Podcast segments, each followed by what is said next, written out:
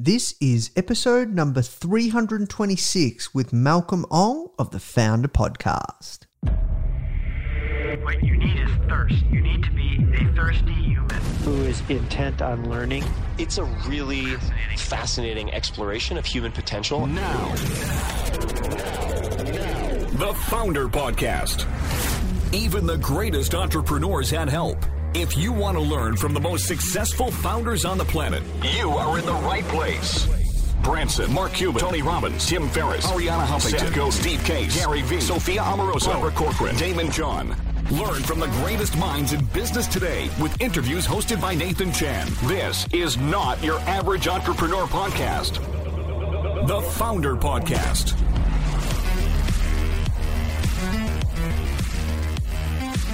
Hey guys, thank you so much for tuning in. Before we start today's episode, I just want to let you know that our goal at Foundr is to help entrepreneurs succeed however we can by giving away high quality content in the form of interviews, blog posts, podcasts, YouTube videos, you name it. We put out so much content to help you.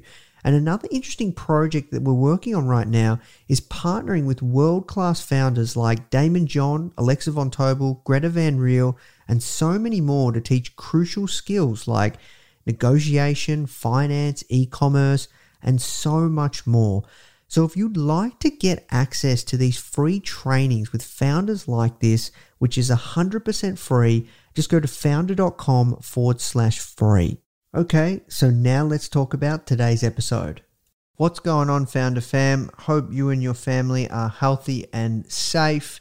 Uh, it's a crazy time right now, and uh, unfortunately, we're still in lockdown in Melbourne, Australia. But we're getting there, and uh, yeah, look, we're working as hard as we can, right, making it work to produce a ton of awesome content and interviews for you due to the power of the internet. So let's talk about today's guest. His name's Malcolm Ong, and he's one of the co founders of a company called Skillshare.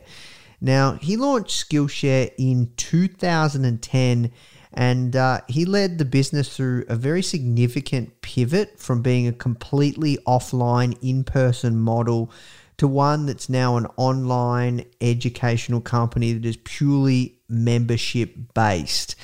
Now, after you know moving on from Skillshare, Malcolm moved to South China Morning Post, which is a global English news media company owned by Alibaba, and he was tasked to transform the company from a local newspaper into a global media empire, and he took that from 4 million monthly uniques to over 50 million. Um, so he's a very, very smart product guy. And I've personally learned a lot from Malcolm uh, as we try and grow Foundr to become a leading online entrepreneurial educational platform. Um, I've spent a bit of time speaking with Malcolm, learning from him, learning from his experiences. So I wanted to ask him to come on and share with you guys just everything around his journey. He's had an incredible journey, extremely successful founder, like a very, very smart guy, the way he thinks about product and the way he thinks about growth. And uh, we also talk about the online education space and, uh, yeah, look, the future of it and where he believes it's going. And um, you know, advice on when you need to pivot your business. And I know that's a commonly used term, but uh, yeah, this is a great interview, and I hope you get a ton from it, just like I did. So, guys, if you are enjoying these episodes, please do take the time to leave us a review. It really would be incredibly helpful. All right, that's it from me. Now let's jump in the show. The first question I ask everyone that comes on is, uh, "How'd you get your job?" Yeah, um, maybe if I can start from the beginning. You know, I Yeah. kind of. Uh, uh, starting from the beginning, ever since I was young, I've always been interested in tech and passionate about tech. And one of my very first companies was actually a e-commerce company that I started in high school, and um, that was kind of my first foray into starting a business, learning how to run a business, learning how to code. Um, and it was just a very good opportunity to not only work on something I was passionate about, but also learn uh, along the way. And then from there, I went on to you know go to school uh, and college at Carnegie Mellon, where I learned both business and computer science. and I actually ran that e-commerce company throughout uh, school while I was uh, doing school. Um, and then upon graduation, you know, I went on to uh, work at IBM doing tech consulting. And throughout my entire career, I've worked at big companies like IBM and Microsoft and Razorfish, um, all the way down to smaller companies, you know, like OMG Pop, um, uh, including starting my own company, um, Skillshare, in the education space. Um, and fast forward to today, I'm currently at South China Morning Post, um, a news media company based in Hong Kong that's uh, got acquired by Alibaba about four years ago. And right here, right now, at the company, I'm leading all the product, engineering, design, um, and kind of also their, you know, transformation and digital transformation into a more modern company and into uh, um, focus on going from focus on being focused on Hong Kong to a global expansion. Yeah, interesting. So, um, when when did you start your first company? Like, sorry, your second company after the e-commerce one. What was your second one after? Second one after, was Skillshare. Oh, second one was Skillshare. Okay. Yeah. yeah.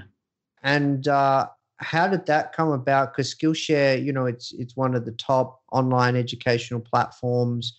Um, I know it started as in person, but yeah, yeah like, like what, tell us about that story. And you seem, uh, were you always based in New York? No, um, I was born in Jakarta, Indonesia. Moved oh. to um, LA and Orange County when I was really young. Yep. And then, you know, went to school in, in Pittsburgh at Carnegie Mellon. Um, when I graduated, I moved to Austin, Texas. Yeah. Uh, uh, spent a couple years there. Then I moved to New York, and I spent about seven years in New York. Um, mm. after New York, I moved to San Francisco, and then I came to Hong Kong. Ah, got yeah, you. I've been all over. Yeah, wow. So, how did you meet uh, Michael? Yeah, he and I met uh, kind of through a mutual friend slash coworker that I had in New York, and yeah. at the time, he he and I connected a little bit on on Twitter, yep. and that was probably around mid 2010 or so when we first connected, and he and I, you know, kind of hit it off really really well, and we both learned that hey, we're interested in the same things, we're interested in both starting a company, um, and around that time, I was working at OMG Pop. It's a yep. small um, gaming startup. Yep. Um, you might know it as, you know, we were best known as uh, um, for the game Draw Something. And that company oh. eventually got, oh. yeah. And that company oh, eventually acquired by Zynga. Yep. Um, so I was working at OMG Pop. Um, Mike was working, you know, kind of at another startup uh, as well. And he and I just kind of brainstormed some ideas of what we wanted to do. And when we were thinking about Skillshare, I think number one, we knew that we wanted to start something that was very mission driven. Uh, number one. And so we looked into education, we looked into healthcare, um, and various other ideas. But I think also at the time, healthcare in particular was a little bit difficult uh, um, with all the regulations in the US, and it was just a little bit early, I felt. Whereas something like education really, really hit um, an emotional nerve for us in a way. Um, you know, number one, in the U.S. in particular, education is very, very much a linear path, right? And and um, certainly, you know, both he and I did go to college, but we also knew lots of people that went to college, even though it wasn't necessarily right for them or a fit for them, but they did it just because that was the thing to do. And you know, if you didn't go to college, you were seen as quote unquote a failure. And so in the US, it's, it's sort of that linear path where you go from high school to college, uh, from you know college maybe to grad school, and that was what was expected of you. Um, but especially for you know folks that are in the creative fields, for example, if you're a designer, if you're an artist, musician, this is not necessarily um, the path that may be right for you. And then on top of that, when we were doing more and more research about what was happening in education, we learned uh, a crazy statistic that basically there's more in student loan debt in the US than there is credit card debt, right? Yeah, I think the current stats are like a trillion dollars in credit card debt, but 1.5 trillion in student loan debt, uh, which is which is insane to think about. And so that was really the impetus of why we felt so strongly about Skillshare and like doing something within education.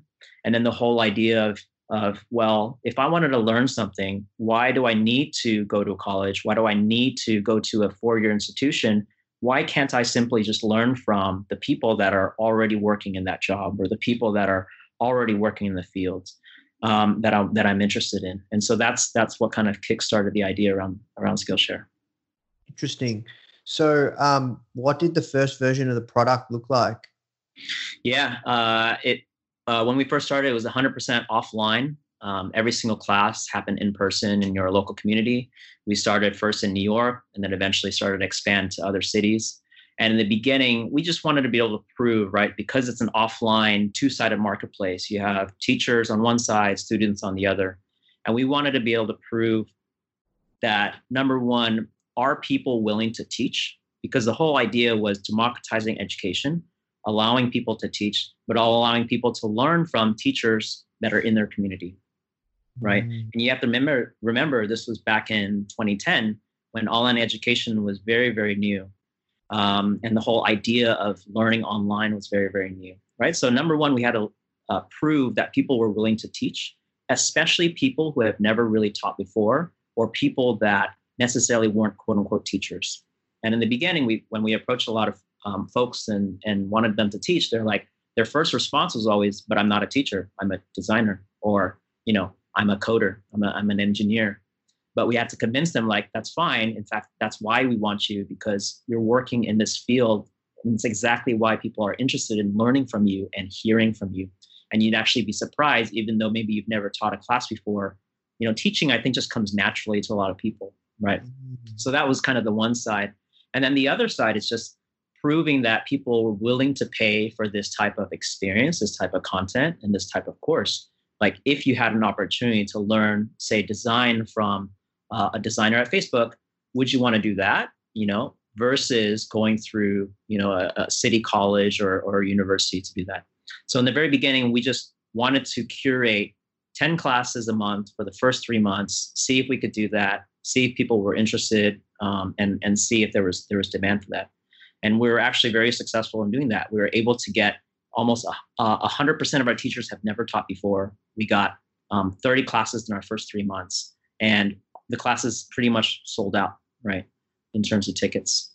Um, and so that was enough uh, to convince us, like, hey, we're onto something here. There's something here. Let's let's maybe like quit our jobs, our full time jobs, and start this full time.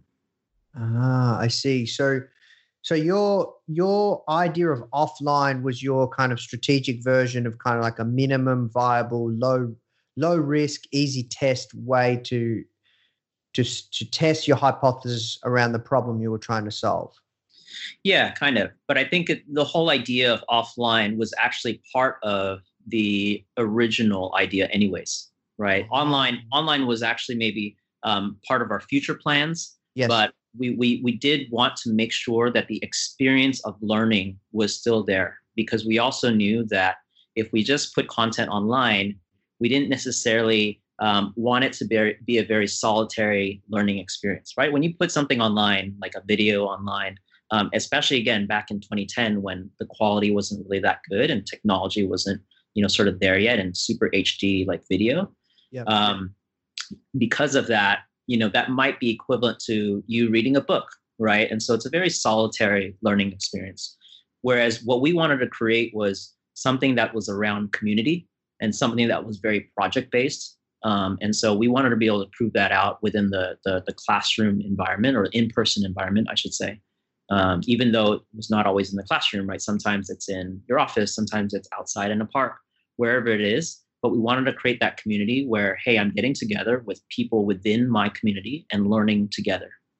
Mm, interesting. So how did you get your first you know you said you filled out those classes. How did you fill them out? Because um, oftentimes when people have an idea for a product or a service or a startup um, it's always interesting to hear how did you get that how did you do that? How like because that's not often done yeah and i mean in the beginning it's a lot of things that you know don't scale very well. It's a lot of hustle. Um, so a lot of the teachers in the beginning that we knew were just from our network people that we knew in the industry in the tech industry.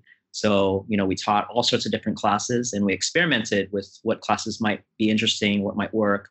Um, so things range from you know coding classes to design classes all the way to some of the more quirky quirky ones. So you know how to how to how to play StarCraft um, was one of our first classes, or um, poker. You know how how to play poker, things like that. And then we even approached some of the more um, you know entrepreneurs in within the city. Maybe they're chefs or they're restaurant owners, and we basically said, "Hey, are you interested in teaching classes?" So we would get a Michelin rated chef to teach how to make cho- chocolate truffles and things like that. Um, so that that was it. It was just us, you know, going to door to door, reaching out to our network, and the, and then and then maybe you know two degrees away from that, and just trying to convince people to to teach. And then from there, you know, any way that we can get people to to be interested in in the classes. So initially, we actually ran a Kickstarter campaign um, that was around um, our mission. Yep. So our mission of of you know being able to at least change or improve the current situation in education in the U.S. And so we started a Kickstarter campaign to spread kind of the the message that education was broken, education requires some fixing, um, and and the message that you know there's there's so much more in, in student loan debt than credit card debt. Um, and that Kickstarter campaign was to fund this animated video that we created and we sort of spread. And as part of that campaign, that was also our way of leading up to the Skillshare launch and getting people to sign on board. It's like, okay, if you're interested, if if if our mission resonates with you and if our mission aligns with you, sign up here, give us your email, and we'll let you know when we launch. So by the time we were already curating these 30 classes, we already had an email list of thousands of people that were at, at, least interested, right? And then out of those, you know, X number of people within New York that that could actually attend some of our first classes. So that was our way of of um, leading up to, uh, if you will, the the cold start of a two sided marketplace, right? Yeah. So it wasn't from day one that we only had maybe three classes. We actually had kind of the full catalog of 30, and then we had a database, you know, an email database of thousands of people that already were familiar with what we wanted to do and with with our brand a little bit, um, and, and wanted to, to see like, okay, what classes do you guys have uh, coming up? Got you. So um, it would have been pretty early days Kickstarter as well when you probably used the platform. So yeah, um, yeah, and they're basically they yeah I don't know if they still are New York based, but they were. Yeah, yeah I think they yeah. are. Yeah. Okay. Interesting. So um, I'm curious when you guys uh, chose classes. Um, how did you know what topics and uh, why did you choose a varied range versus um, I think over time the platform is is mainly more design community focused. But you said you were doing poker. You said you're doing, you know, StarCraft, and I I hope there was a, a Korean a Korean teaching that, that one because those those guys are incredible at StarCraft. But yeah, yeah, like uh, yeah, I'm curious around that with the platform play. Yeah, I think part of it was based on our vision and strategy, right, of wanting to do classes that number one work really, really well, uh, particularly for in person, right? So things like poker works really well, um, or cooking classes work really well. Um, number two, things that are very um, um more hands on and more project based, and things that that maybe are more about creating something, perhaps. Right, yes. so those are your design classes. So those are your, you know, how do I do, um, how do I create a logo and things like that. Um, and so that was kind of the, the, the the areas that we played in, not knowing specifically then maybe which direction we wanted to go within that, but we also knew things that we did not want to do, and that we that we we considered off-brand. So, for example, we did not want to be a language learning course, yes, we, uh, uh, and company. We did not want to be um, a, a, company that simply took, say, college uh, content uh, university level content and put them online. So we didn't teach math, we didn't teach you know physics courses, things like that. So we kind of knew already the things we um, uh, were off brand for us, but then things that we we wanted. Certainly within the things that we wanted, there are certain things that are a little bit more PR worthy, a little bit more um, buzzworthy, um, but also things that really uh, was just people within our community, the creatives within our community that you wanted to maybe learn from and that maybe previously you didn't have a little bit of access to or previously there was no um, transparency into. Like for example the the michelin rated chef. It's like mm. how how to cook like or cook within the kitchen of a michelin rated chef. In fact i took that class and uh, one of the classes that that the michelin rated chef did and it's actually in the restaurant in the kitchen of the you know of the restaurant which was uh, an incredible experience Um, so there's there's those types of classes, and then over time, though, you know, we learned about what are the things that people are actually interested in, what really works with our community, and we gravitated towards this creator community, right? And so within the creator community, that's where you have all these design classes, coding classes, um, and, and, what have you. So we started then partnering with companies like Adobe, partnering with companies like Mailchimp, doing marketing. Um, so so that's what re- where we we ended up gravitating towards. Yeah, I see. And uh, uh, so the plan was always to go online. Um, ha- uh, how did that switch happen? And uh, do you, yeah, like because I think there's a much different experience online versus offline. It could be argued that in person there's a much more magical transformation that takes place. Like, what what is your take there? Yeah, the plan was always to incorporate online, but we didn't know that we would pivot completely online, right? So the plan was to try to figure out can we use online to scale? But in the beginning, we were really focused on the offline model. And so after New York, we spread to other cities like Boston, you know, DC, San Francisco, LA. Um, and we eventually reached maybe about 15, 20 cities. And, and oh, each of these cities were, you know, its own micro um, two-sided marketplace, right? And, and its own community. And so we had community ambassadors, we had community managers within the team, um, and we had basically like, yeah, the ambassadors um, within each city, like locally, would be running these classes or helping teachers run these classes. Um, but I think because of that, uh, we definitely started to hit some scalability issues. Um, just being able to run these classes if they're in person, although, like you said, the, the, the format was great because it's in person. It's it's very interactive. You're you're you're seeing people like in, in you know in person and live, which is great. But it means that it's restricted to location, so venue. So number one, we had to find venues, right? And then number two, it was restricted to time because a certain time, like let's say I'm doing a course, uh, you know, in um, the north part of New York or whatever, um, and it's at this date, this specific time. Even if a user in New York City was interested in that, but they couldn't make that specific time, or they couldn't travel or commute 30 minutes to get there, you know that was a huge barrier and so mm-hmm. we started to see those type of scalability issues and there was a certain point where we sort of had to make a decision all right in order for us to really scale and in order for us to to really scale this globally right because we had we had obviously big ambitions for for the vision of the company we really have to maybe rethink um, how we're doing it but again moving online and and and trying trying to introduce online components, we wanted to do it very carefully because we did not want to just put simply put videos uh, online and, and, and call it uh, uh, you know make it the end of the day. So when we started introducing those, we wanted to make sure that number one, everything was definitely project based. Number two, everything centered around community, right? So being able to to not only work with and communicate with the teacher, but also um, students helping other students. Um, and so that's what we start to experiment with. Okay, can we start introducing the online component with this? Can we take some of the best offline classes that we did, put them online, and see see how that works out, um, and see how that scales? And what happened? Um, I mean, certainly uh, the online was the one that uh, succeeded more and, and grew a lot faster uh, naturally, right? Just because of, again, the physical limitations of the offline, right? So, offline, we probably had anywhere from 30 to 50 students at most per class um, in terms of capacity. And then the online classes would easily hit the hundreds, um, you know, instantly.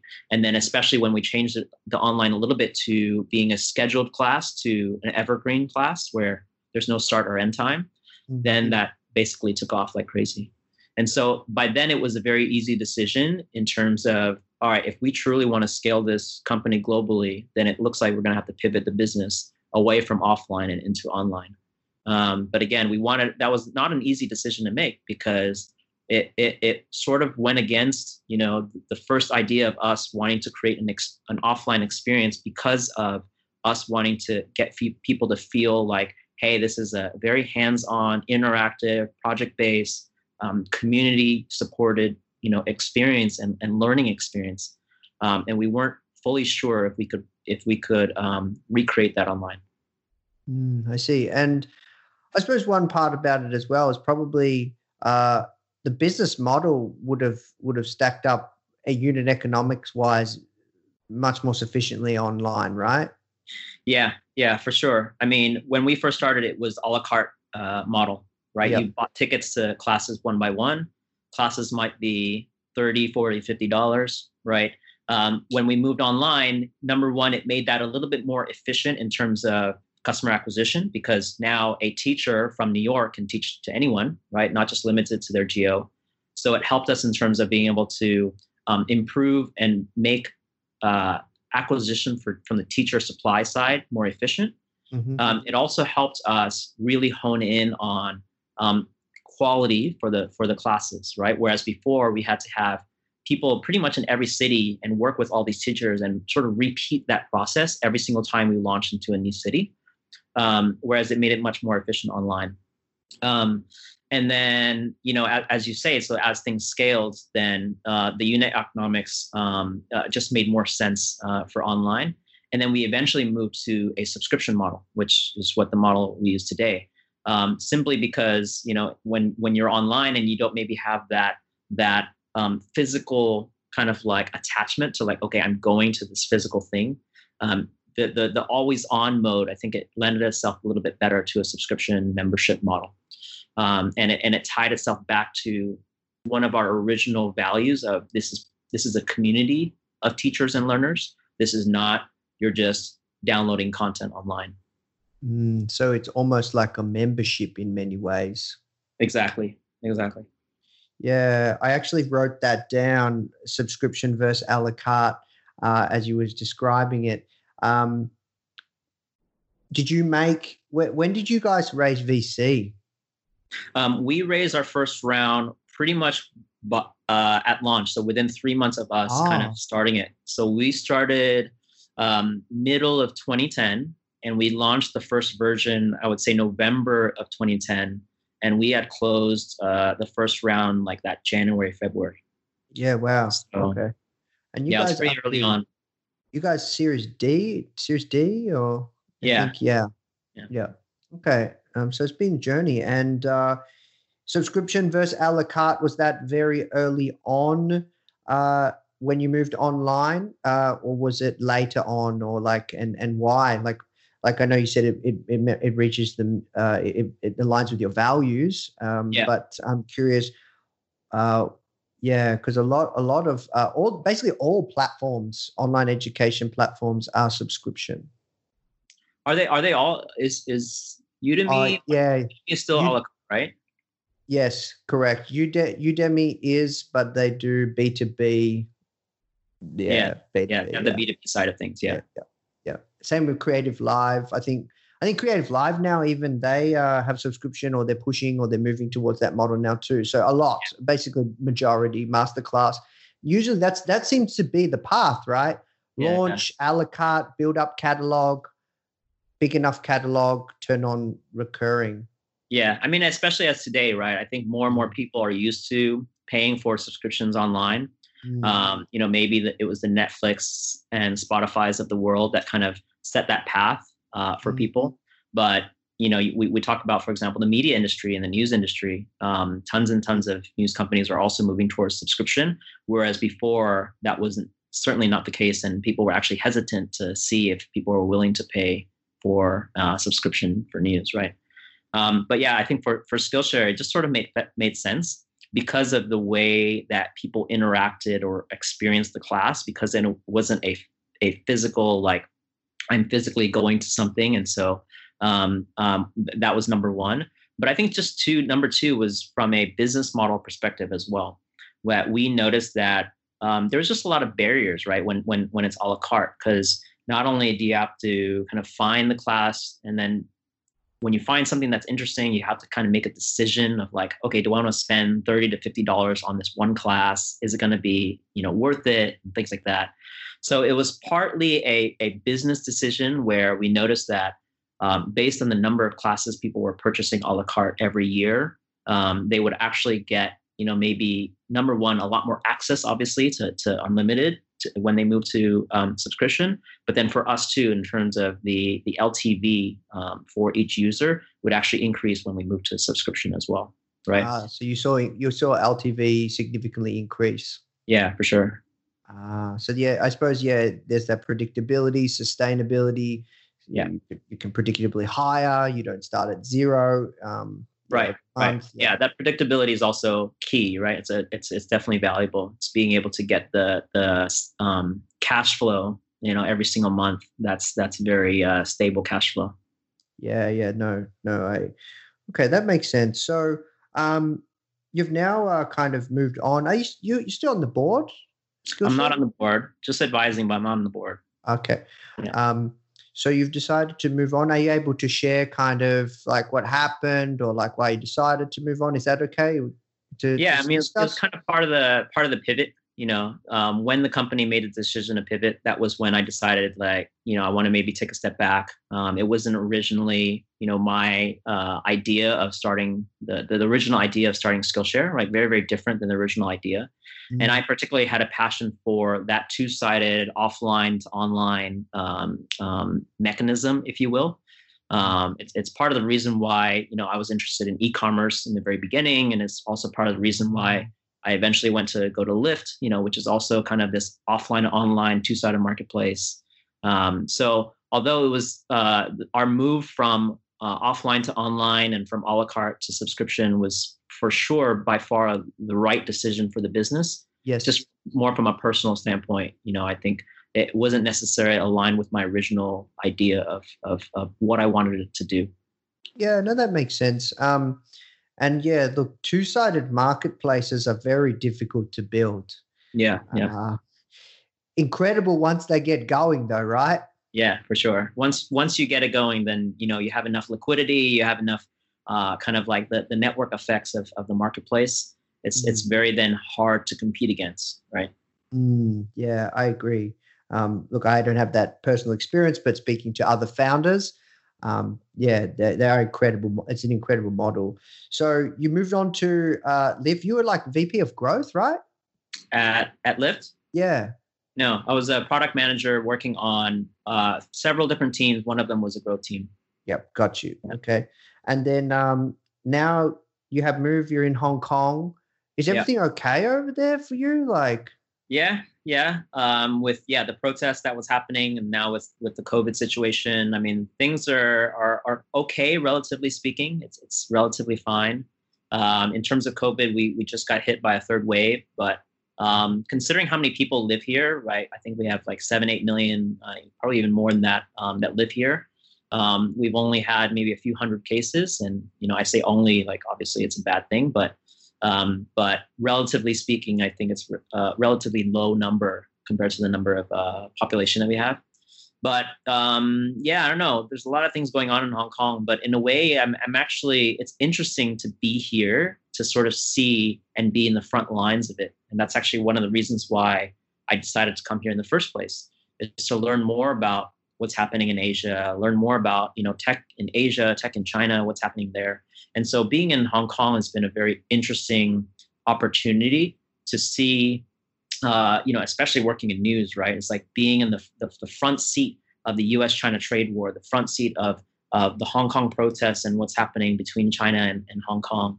Um, so, so all of that. And then even with COVID, you know, first coming out of China and then spreading across Asia before going globally, it's just being being able to to kind of have a front seat to, to see that unfold. It's been very, very interesting. yeah, no, that that is interesting. So it, it's it's crazy what's happening right now in the world. Yeah, Um, yeah. yeah. So well, I'm glad you're doing okay. Um, so before we move to kind of everything you're doing in the media sca- landscape, um, I'd love to just kind of round out the online education piece because because of COVID, uh, you know, um, typically this industry has seen a big boom, Yeah. right? Um, Yeah. And uh, not just for online educational platforms, but for the creators too. And I'm seeing a big, big, big movement more than ever where individual creators are now using platforms like Teachable. Uh, you know, Teachable was Yeah. recently acquired. Um, but yeah, platforms like Teachable where, uh, you know, uh, you know individual creators are being empowered to go out there and teach uh, or they're using platforms like a skillshare to share Yeah. their expertise and knowledge as well. Um, what is your take there? Uh, like because i think this is a very hot space right now. Do you think it will continue or to grow? Like i think it's been very accelerated because of covid now. Yeah, exactly. I think it's always been on this path, and Yes. because of COVID, it's accelerated, right? So that timeline has shortened. And so, yes, I, can, I definitely think it'll continue post COVID um, for this to, to continue to grow. Um, more and more people now are more willing to learn online, right? And more willing, even even you think about K through 12, which traditionally, you know, you never would have thought that 100% uh, uh, learning online for K through 12, but that's definitely happening today too.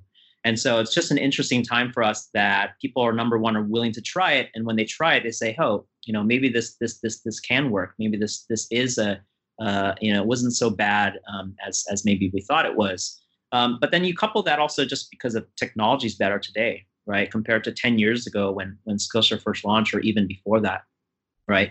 Um, online video uh, uh, uh, is is good now, right, compared to ten years ago. The internet's a lot faster. Everyone has you know amazing phones uh, uh, everywhere, and then just also maybe the hardware that people use to be able to to record these and, and produce these. And so the barrier to entry is just also a lot lower to creating content online. And then I think just the ability for people to to take control over their own careers and be micro entrepreneurs themselves um, within this you know creator community, if you will, and this creator generation of everyone sort of building their own brand and and, and putting it out there, right? So you have tons of folks, especially like on YouTube, on Instagram, on TikTok, um, creating their own careers and brands and a name for themselves. Um, so I think that that then of course bleeds into content creations, bleeds into areas like education and what have you. Yeah, yeah, no, it's uh, been really interesting to see uh, and awesome for uh, for like us at Foundr to be a part of and to really continue to kind of try uh, to democratize entrepreneur education. So, Yeah. um, I'm curious as well, like your take. Like one thing I have noticed is um, this trend around individual creators much more concerned with the amount of money they make or from just selling a a course uh, versus student success or quality of course, or maybe they shouldn't be teaching. Like, what is your take there? Like, do you, you know what I'm talking about, right? Yeah. Like, yeah. What What is your take there? Because it'd be interesting to hear your yeah, just everything with your background. Yeah, I mean, I think that's that's always going to be the case in terms of you're always going to have a, a range and breadth of quality that's out there, right? Not everyone's going to create amazing content and, and and be the best teacher per, per se, um, but also the flip side, and that's part of the reason why Skillshare we pay a lot of attention to the learning experience and, and the community aspect of that, because again, just us producing a video, slapping it online, and then you know not even interacting with say the student and, and getting feedback. That's not what we really intend to do. Um, so for us, certainly the learning experience matters a lot. Um, but yeah, you're always going to get folks to be creating content, putting it up on YouTube, and, and then just using it as a as just con you know selling content effectively. So so I don't know. I mean, I think eventually maybe some of those will will eventually weed out, um, but also there's going to be opportunities for new companies to come in and maybe really focus on the the pedagogy side of of the learning experience, right? And maybe changing the way people think about um, learning in general. And especially, I think, as more and more universities start changing that, more and more K to 12 start changing that. And so maybe we'll eventually see this hybrid of uh, online, offline again, right? Where you sort of try to marry the two together. Um, that might be really, really interesting, I think. Yeah, yeah. No, there's something. There is something very special about offline around just that versus online around that transformation and just that in-person experience. That, yeah, it's really interesting. So, um, you've moved now into the media space, and uh, Yeah. you're working, yeah, at uh, South China Media. Um, tell me more about that. Around like, were you approached or you were actively like because you do like advisory angels like you do angel stuff too right like Uh, advisory, uh, I haven't done any angel investment yet. I, I usually, um, you know, invest my time as an advisor. Yep. But yeah, that's definitely something I'm, I'm looking to do next. yeah got you so were, were that were you approached like how like it's it's kind of an interesting uh yeah career uh decision to move over yeah, yeah to outside of the world in Australia like you know Southeast Asia yeah. Yeah yeah. Um yeah I started at SCMP back in August 2017 so it's yep. about almost uh, three years ago. And at the time I was at Lyft in San Francisco doing product and growth. Um, and I was approached by Gary Liu, who's the current CEO of SCMP, and he and I are old uh, acquaintances from the New York tech scene. And then he um, was visiting me in San Francisco, and we were kind of catching up. And he was telling me about how, hey, I'm thinking about moving to Hong Kong for this news media company that got acquired by Alibaba, you know, in 2016. Um, and he was telling me the story, and it it sort of put a, a, you know an idea and seeded in my head a little bit, a little bit of inception but it, it, it's it's been interesting because Asia has always been in the back of my mind. Being born in Jakarta, Indonesia, um, seeing the growth of you know countries like China and India and Indonesia, kind of being that next uh, on that next stage. Mm. Um, I, I realized sitting in San Francisco that even though I'm in the heart of Silicon Valley, the heart of tech, there's just so much um, other opportunities elsewhere that I didn't know much about. Right, I had I had no idea what was going on in, in, in China, no idea what's going on in, in Indonesia and other parts of Asia when it came to, to tech. And so just being able to have an opportunity to, to try Asia and try to experience living in Asia um, was, was part of my, um, one of my goals anyways. So I think that was number one. But I think, I think number two as well is just because SCMP is in the news media industry, that industry is also going through a lot of change and almost forced disruption right? Because of of, of its business model, uh, the business models of news media companies um, um, being forced to change. And and I like being in those intersections and those those times when industries are just going through a lot of like change. And so me being at SCMP also gives me that opportunity to not only be a part of that um, recreation, um, but also help in that recreation and help in that transformation. So I think for those two reasons, um, it was really compelling. Even though I was super happy with what's you know my experience at Lyft and like Lyft was a growing company and I was you know I, I was happy there, I was stable there. But this window of being able to work at SCMP was just a, a rare window, and I just kind of had to take it. And so part of my role of, of of you know coming over here was not only to help build the product engineering design teams which which by the way didn't really exist before i, I started right? It, it, it before wasn't was you know it's a, it's a 115 year old newspaper of record of hong kong very traditional type company. Um, but um, part of the reason why both you know gary the ceo and myself and a few others came on board is to help transform the company into a more you know for lack of better terms silicon valley style uh, company. In other words, being more data driven, investing more in tech, investing more in in product, being more user centric, um, and investing more in our people uh, towards that. Um, and so it's helping in that digital transformation, but it's also helping create a brand that expands outside of Hong Kong to become global. And so, and, and we've done that, right? So, so it's, it's been about three years now since that transition. And so we went from being a Hong Kong focused paper with about 4 million users, 4 million monthly actives, MAUs. Um, yep. To today, we have over 50 million uh, MAUs. So we've we've 12xed, you know, that in, in the last uh, three years or so. And then now Hong Kong represents about 8% of our audience, where wow. the US represents 35% of our audience, which is the largest market for us. Um, so it goes to, sh- you know, that, that whole shift into Hong Kong into something global, that was part of the, the reason why we came on board. Yeah, wow, this is really impressive. So you guys, like, yeah, you're really building out a large scale global media entity now. Yeah, yeah. Not so much your local publication traditional model. You right. guys still do print? We do still do print, yeah, but definitely digital and online is, is our focus. Print is just because we're still the newspaper of record here in Hong Kong. Yep. Um, and I think fortunately that that business, um, although it hasn't really been growing that much, it also hasn't really been shrinking as much as uh, print has in other parts of the world. Yes. And so we're, we're lucky that um, we still have a loyal following here in Hong Kong for that.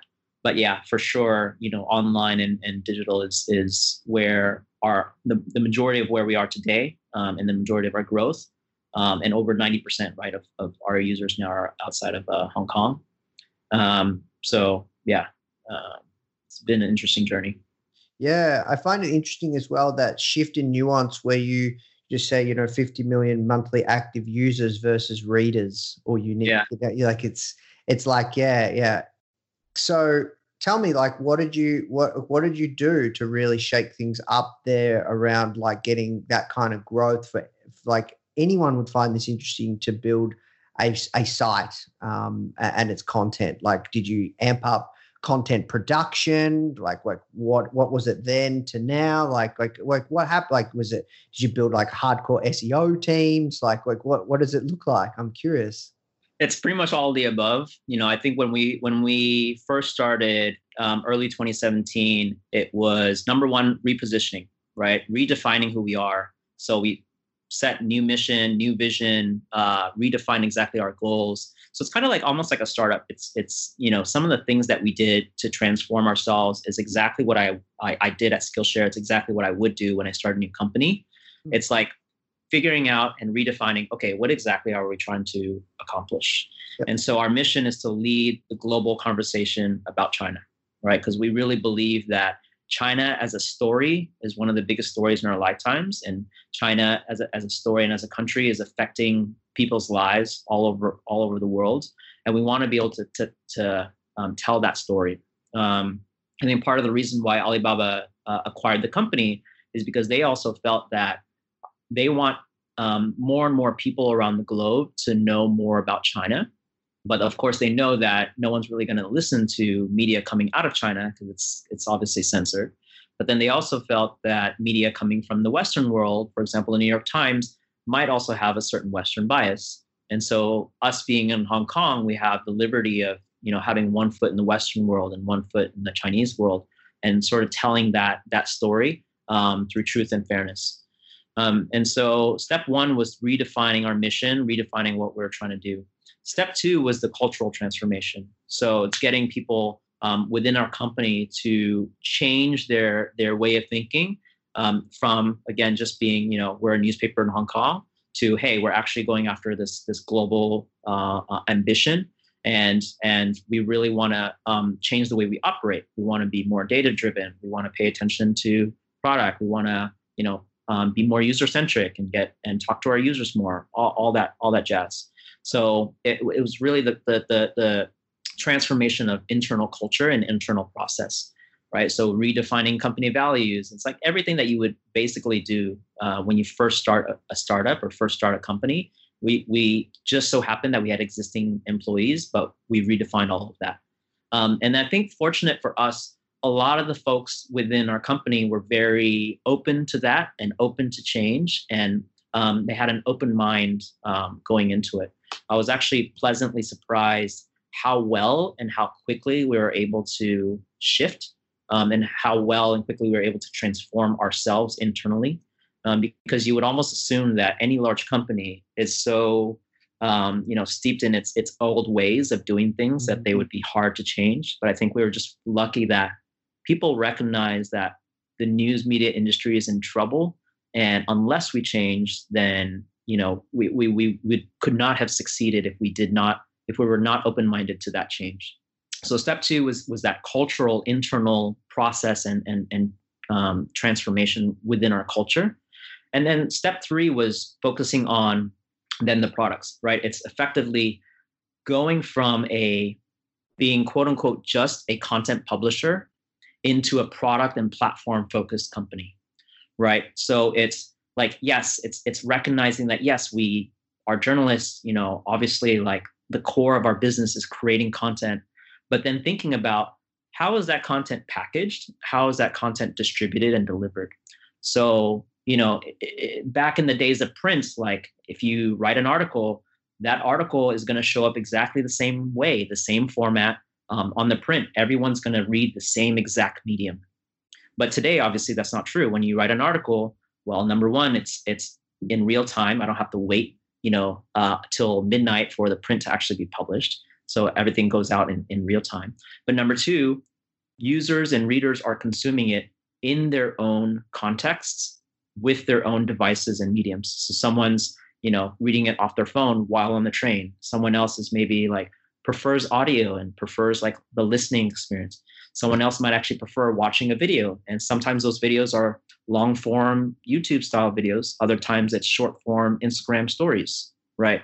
So it's shifting then the way we actually create content from this like one article format to suddenly like, okay, if I want to tell a story, I have all these tools in front of me of how to tell that story. Then how do I actually tell that story using all those different tools, right? So how would you tell the story of the Hong Kong protests via a podcast? And that's very different than if you're to tell that story through 15 second vertical video, you know, clips. So it's basically changing the way then we completely uh, uh, look at how we create content into then thinking about the product, which is how it's packaged, and then therefore how it's delivered. Um, and by the way, with when when I talk about delivery, it's also um, how people are consuming it because not everyone is coming to scmp.com all the time anymore, right? Not everyone is downloading our app um, anymore. Lots of people are getting the news just from Twitter or just from Facebook or just from Google News and Apple News. So we also have to embrace that and we have to learn then um, how to create content, how to create products for those specific um, experiences as well. Yeah, wow, that's really interesting. So, um, can you tell me around kind of size of team uh, three years ago when you came into kind of transformation? Like, how many, like, what kind of scale are we talking? Yeah, when I first joined, um, the team that was formed around me was around 20 people or so. Yep. The majority of those being engineers. Today we have around 65, okay. uh, tripled in size. And overall, the company is at about, um, excluding a JV that we have with Hearst in, in, our magazines business, we have about 700 employees in total. Um, yeah, wow. And the majority of those, 300 of those are editorial. Yeah, wow. Okay, that's crazy. So, um, what's exciting for you at the moment in the next kind of couple of years that you're focused on? I mean, I think it's just continuing um, our path um, of transformation. Right, we're, we're we're not done yet, and it's um, uh, it's only been three years in. Uh, I think this is definitely at least a ten year journey in a sense, but it's continuing that that transformation and continuing to figure out how do we adapt or continue to adapt to changing user behavior and reader behavior, right? um, whether it's newer mediums such as TikTok, right? TikTok didn't wasn't really a thing three years ago. Um, to podcasts, you know, suddenly becoming popular again. Um, to just just other ways of of storytelling. So that's that's you know number one in terms of changing user behavior. Number two, it's from a business perspective, it's changing our business models, right? So historically, and even to, till today, we're still very much um, advertising revenue um, dependent. But as you know, advertising uh, revenues have gone down considerably over the years. Um, and other lines of business haven't really uh, worked either. For example, like classifieds business, right? The entire classifieds business in the US, for example, classifieds was a huge thing for companies like New York Times.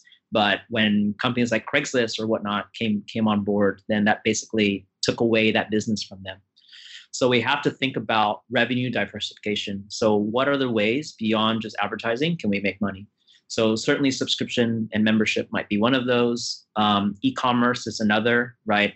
Um, Wirecutter, for example, the New York Times company, uh, startup that New York Times acquired, uh, is an interesting, you know, kind of model around around doing product reviews and and doing affiliate commerce. Even like white labeled or branded commerce, right? You have companies like Complex doing uh, YouTube video series, Hot Ones. I don't know if you've seen those. Yeah, yeah, yeah. But effectively, then selling their hot sauce, right? Selling the hot sauce that's in these videos. So it's like the marriage of content and commerce, right? It's like um, what other ways we can kind of take that um, to video. So you know, New York Times and Vox doing uh, these shows on Netflix, right? So that's also uh, a relatively new new-ish model uh, for us to do.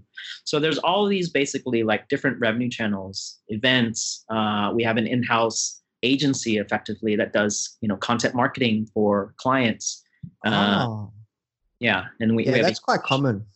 yeah like we have a huge like events team we have a syndication team um, you know not uh, not too dissimilar from like the the gettys of the world right? Doing like basically like syndicating photos and videos to to clients and things like that. So we have tons and tons of different revenue channels that we're experimenting with right now.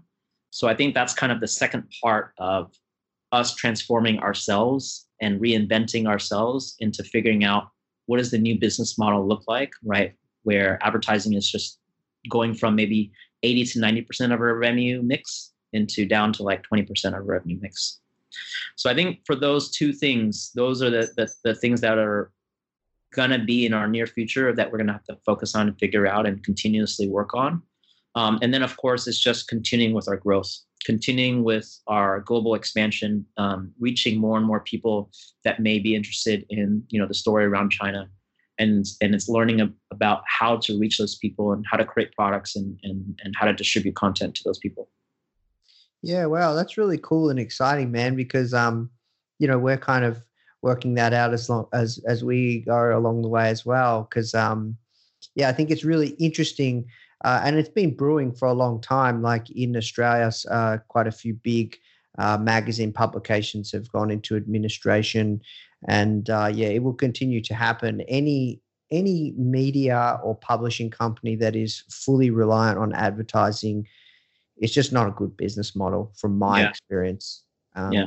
Even the work required to obtain those uh, you know advertising or sponsorship agreements it's just a long lead cycle man mm-hmm.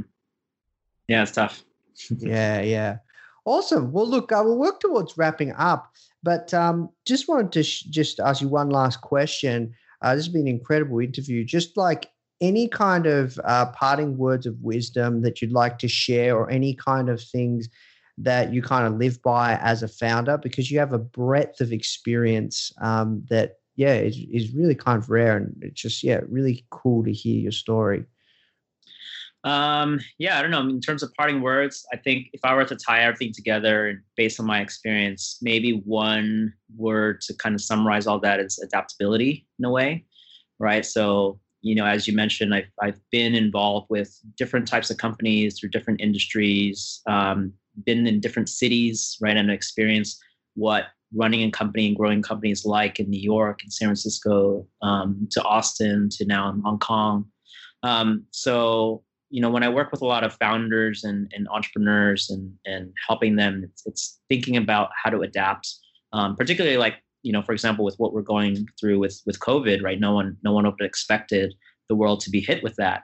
And so people have, have been forced to to adapt quickly and react quickly um, and the businesses that couldn't they're going to suffer right? And so i think that, that that's the one thing that maybe i've learned a lot in um, my experience in, in living through um, living in many cities and going through many different companies is learning how to adapt in those situations. Um, uh, so I think adaptability is is maybe the one thing that people don't really focus a lot on in, in trying to hone in as, as a skill and being able to to learn. Um, but I think it's it's uh, very very valuable and certainly helped me a lot in my career. So, mm-hmm. one follow up. Sorry, any advice on how to foster or like yeah on on adaptability like skilling up on that how can you do that? I think it's based on just experience. So being open to trying new things right? Being open to wearing many hats and just having uh perhaps the the i mean maybe i naturally am curious but just having that curiosity of of learning. Um, so whether it's you know if you're a marketing guy and you want to learn how to code then you should definitely do that if you're a coder, but you know, just because you're a coder doesn't mean you shouldn't care about the business, doesn't mean you shouldn't care about revenues. And so when you're working with those folks in the other departments, you know, spend a little bit more time and effort to to learn about what they're doing, learn about what some of their priorities or, or what they care about. Right. Especially if you're in a situation where you've maybe never started a company before, but you want to someday, it's it, that's you're going to have to learn more than just your current skills right you're going to have to learn um, how to do many things. And so being able to, to um, be curious and, and to want to learn those other aspects. Um, and then vice versa. Like if you're a, a, startup founder and you're starting a company right now, like yes, maybe you're a two person team and you're basically doing, you know, everything already. But what you're doing today in a two person team is going to be very different than when you're a 20 person team versus a 200 person team. So, actually, one of the reasons why I went to a company like Lyft is because I didn't necessarily have that experience of like um, at a company that was, you know, 500, 1,000 employees that had, you know, already been Series D, Series E, and it was like growing like wildly. Um, and so I wanted to, to to see what it was like, the inner workings of of a company at that at that size. And so I think that has sort of helped make me who I am today. Where you know, if I want to be able to help any founder and any entrepreneur, um, I think I'm I'm able to at least be confident enough to to learn quickly about their business or learn quickly about their situation or even draw from you know the, the, the various experiences that I've had to be able to help them in, in, that capacity. So I think that's that's the way I would approach it. It's just like have a curious mind, constantly learn um, um, what other people are maybe like learning on, on their job um, and learning about what they're doing. Um, and just just having that mindset. Like if you were the CEO of a company, would you know enough to earn the respect of that other person who's an expert at XYZ? Right. And if you don't yet have that, then what can you learn to to to, to gain that? Yeah, no, that makes sense. Um, no, thank you so much, man. Well, look, this is a fascinating interview. Thank you so much for your time. Extremely yeah, valuable. You're welcome. Hey guys, I hope you enjoyed this interview. As you might already know, our mission at Foundr is to help tens of millions of people every single week with our content, either start or grow their business which is exactly why we're partnering with world class founders such as Daymond John, Alexa Von Tobel, Greta Van Riel, and so many more to teach crucial skills such as negotiation, finance, e commerce, and so much more.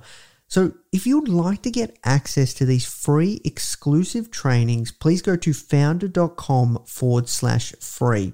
These are 100%. We go super in depth on teaching a particular topic, and I know that you're going to love them if you enjoy this podcast. So just go to foundr.com forward slash free. All right, guys, I'll see you in the next episode.